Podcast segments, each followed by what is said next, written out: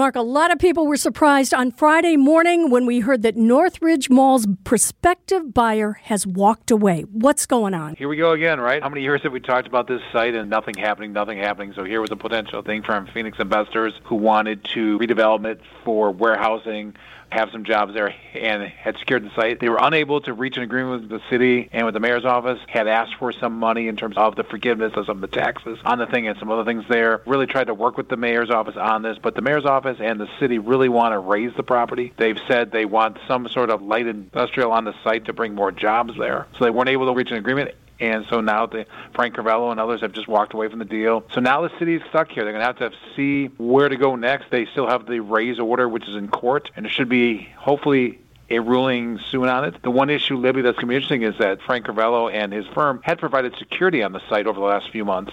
So the site had been secured. They hired a firm. There was 24-hour monitoring. He said he'll leave that there for a week, and then he's obviously not going to pay for that anymore.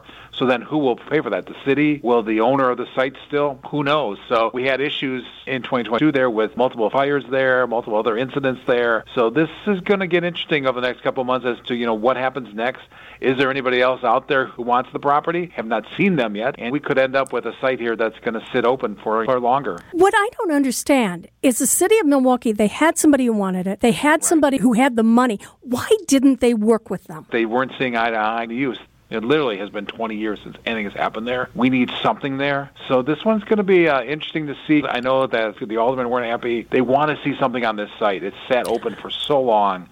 So there is a lot of controversy over this one, no doubt. All right. It was a big news week because there was another surprising story when we heard about the quick sale of the yeah. former Cardinal Stritch University. Who bought it and what did they plan to do with it? I told you that there'd be a lot of interest in this site, and there was. There was really a lot of people who looked at it. Great site in a great location up on the North Shore, but it was actually bought by the owners of Husco, the Ramirez family, well known in the area, philanthropists, have done tremendous work. They built and opened St. Augustine School on the south side, which has been very, very successful. So that family now will own this property. They paid 24 million for it and are looking at some sort of school or educational operation on the site, similar to what they have on the south side, aimed at other students in the area. They really, and this is an amazing family. They've done some great things for our community, spent a lot of money here to really try to help education in our region. They really want to expand on the North Shore, want to offer this there. So this is an interesting site. I don't think anybody thought it would end up as one firm like this, that maybe there'll be retail, office, and then, then maybe some housing. But here they're looking at 100% education on the site. They had talked about whether there was a chance for office and retail, and right now they're going to look at just doing that, having a school there, and really trying to improve educational outcomes in the Milwaukee area. All right, another story you guys broke at the Milwaukee Business Journal, and that's about the plans by Irgens to sell the former M&I building on North Water Street. What are they going to build there? high profile site right next to their new one they built right next door and obviously right across the street from City Hall. Would you be shocked if I said housing? Probably not, right? Because what else could you put downtown other than housing? Not a lot of need right now for office space because of what's gone on over the past couple of years. So I think you'll see a mix of some sort of small retail on the first floor or two, and then you'll see housing. I mean, they're doing it right up the street at 100 East,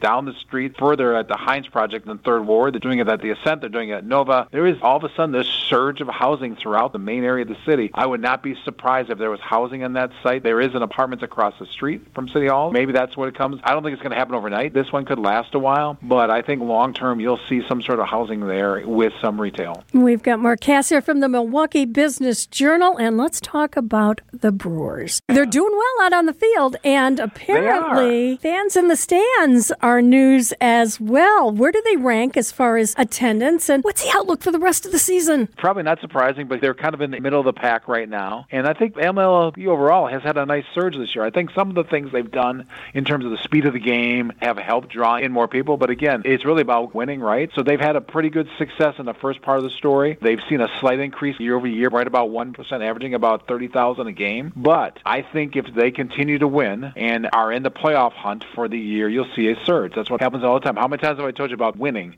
Winning is important. So, I mean, if they continue to win and are in the race, I think you'll see that number go up. I think they're not at the level of the Cubs, the Yankees, and some of the, who draw draw huge numbers all the time. The Brewers, though, have outperformed their market. Remember, the Brewers are one of the smallest markets in the major leagues. Well, that's just it. You mentioned New York, Chicago; yeah. those are much bigger right. cities. They are, and so we've always out drawn our size, but I think that will even increase if they're in the playoffs. People in Milwaukee love a winner. We saw that with the Bucks up in Green Bay all the time. I think the thing that's also helped the Brewers this year is they've seen groups return. Remember last year the big thing was groups because of COVID. They weren't seeing a lot of group sales. They're seeing more of that this year and are seeing some excitement about this team. And again, winning sells seats. Let's talk about my favorite time of the year.